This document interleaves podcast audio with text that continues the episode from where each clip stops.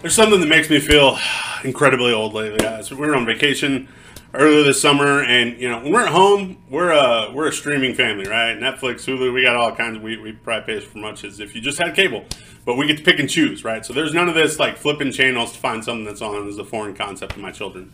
But when we go on vacation, we're in this hotel, then we got to do that, right? Which means inevitably we end up on things like Nickelodeon, catch some Nick at Night when we're trying to go to bed, and Nick at Night is incredibly depressing now. You know why?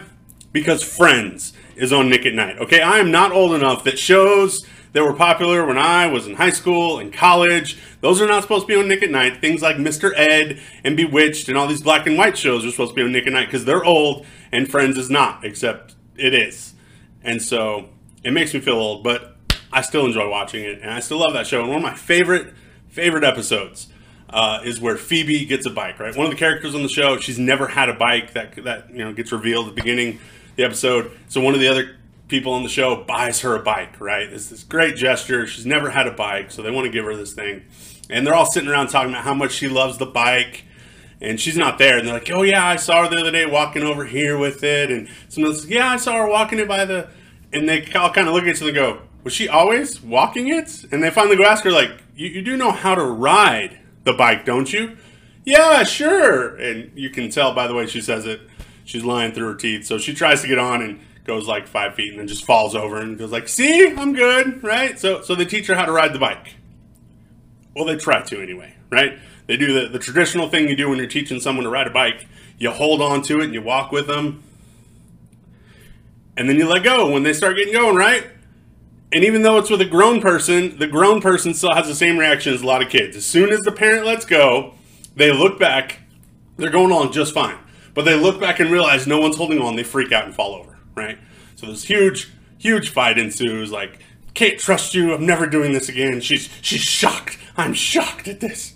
And they have this this hilarious conversation he she's she's ready to give up. She covers the bike up with a blanket and asks like, "Oh, it got stolen." And you know, he's ringing the bell on it like, "No, it's right here."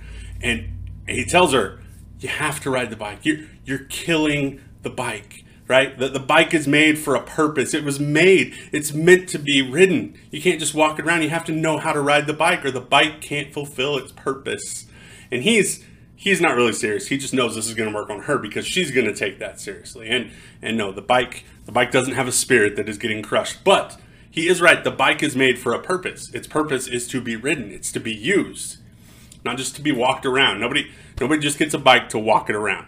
It's kind of a pain to walk bikes around. I hate walking bikes around. Occasionally, I get to still do that. Right? We'll be out somewhere. The kids want to ride their bike, and halfway through, they're like, "Yeah, I'm kind of done riding my bike. Can you walk my bike?" and having to lean way over to walk my son's bike around. He's getting taller and it's getting easier, but still no fun.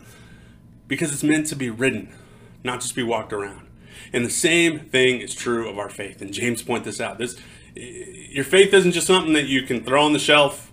It's not just something you set on your desk and oh look, there it is. It's pretty. No, it's something that's meant to be used. We're not just supposed to walk around. We're supposed to hop on and ride it. We're supposed to use it the way it was meant to be used. Our faith is just not supposed to be this this dormant thing that, that doesn't do anything. It's meant to be worked out. It's meant to be used.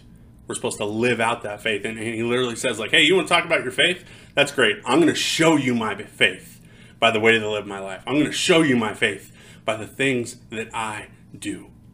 That's that's what our faith is meant to be. Following Jesus isn't just about saying that we believe something. It's not knowing, oh yeah, Jesus is the Son of God. Yes, those are important things, but they're supposed to lead somewhere. They're supposed to lead to a changed heart, a changed life, and that leads us to live a certain way and act a certain way and do things the way God would have us to do them. Faith is supposed to be active and alive. It's not dead. We're not just walking it around. We're supposed to ride it. It's meant to be used. Love you guys. See you soon.